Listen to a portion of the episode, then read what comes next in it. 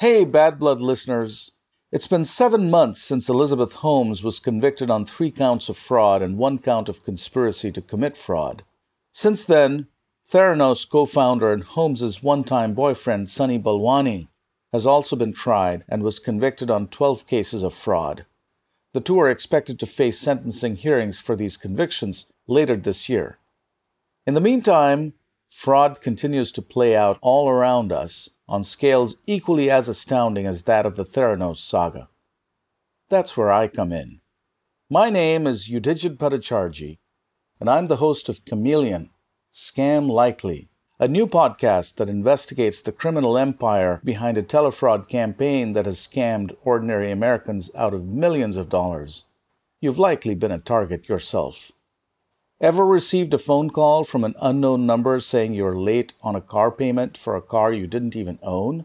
Or from an IRS agent saying you're at risk of going to prison unless you pay up immediately? For me, these have become a weekly, even a daily occurrence. And while many people quickly hang up, many others get wrapped up in an elaborate con, leaving innocent people with their bank accounts wiped. But who's on the other end of these scam calls? That's what we set out to uncover on Chameleon Scam Likely, the latest season of the Chameleon podcast. Join us as we embark on a mission to trace these calls down to the source to find out who's behind it all. Take a listen. Tell me about this call that you received. The funny thing is, on my phone, the caller ID showed me 911.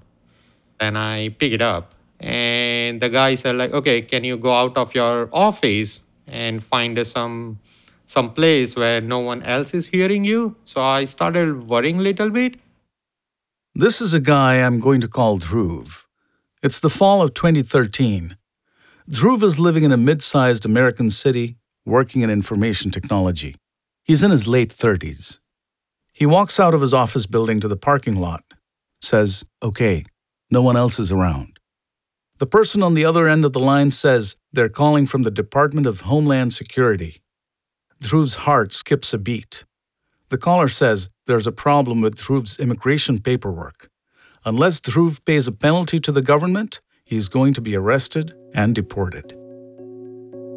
So, of course, the when I heard, I was scared. So I said, okay, fine, it's fine, I'm ready to pay. You can understand his panic. Dhruv and his wife had moved to the United States from India as students, hoping to build a better life. After graduating, they got work visas and started their careers. They planned to save enough money to buy a house, start a family, make America their home. Being deported would destroy that dream. For a moment, Dhruv wondered is this really Homeland Security? But then the caller mentioned details that only an immigration official could have known, like the dates when Dhruv had most recently traveled to India. So Dhruv trusted the caller, and he was going to do what he said. The official said, You owe the government $500 to correct your immigration file. Then he started barking orders. He tells Dhruv, Go buy a prepaid cash card at CVS. Dhruv drives to the nearest CVS, finds the card in an aisle close to the entrance, and pays at the register.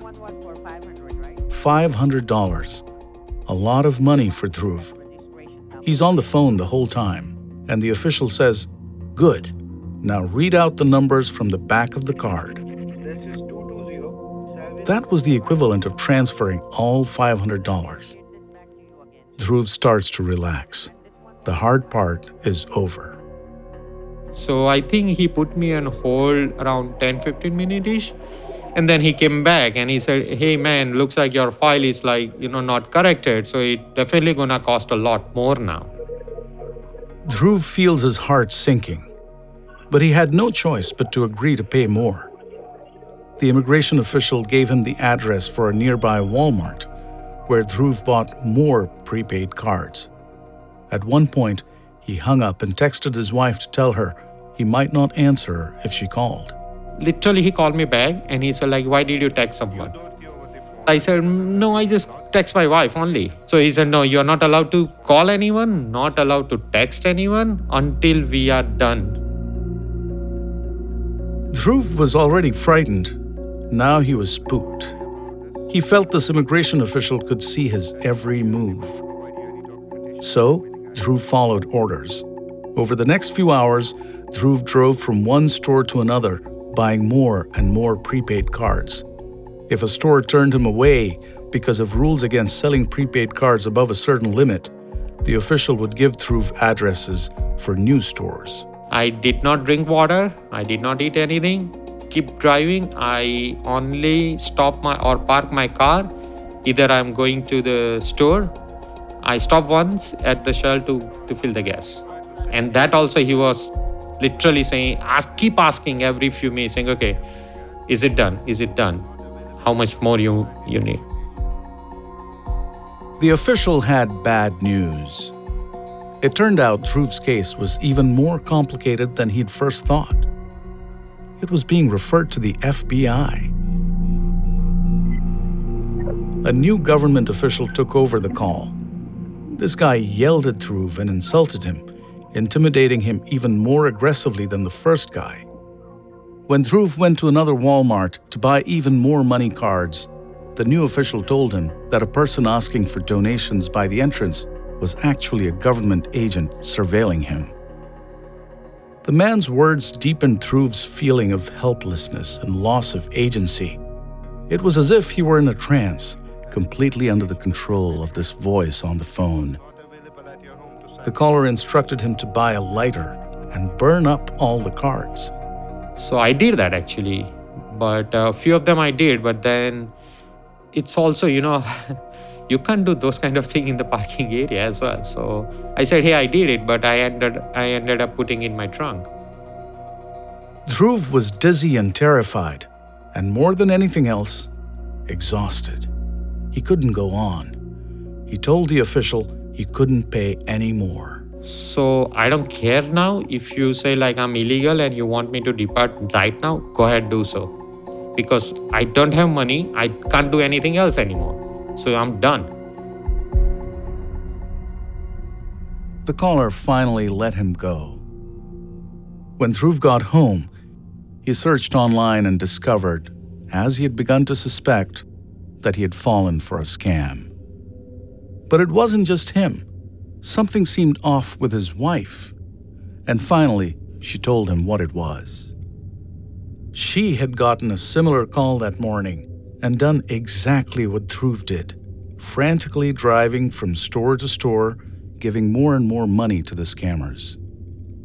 Dhruv's nightmare had been twice as bad as he had thought. So, that night, both of you didn't sleep? No were you just researching on Google what to do next or No, we were just pretending that we are sleeping. But we both couldn't get to sleep, not even single minute. And you were pretending because you didn't want to upset the other yes, person? Yes, same for both of us. They had lost $30,000.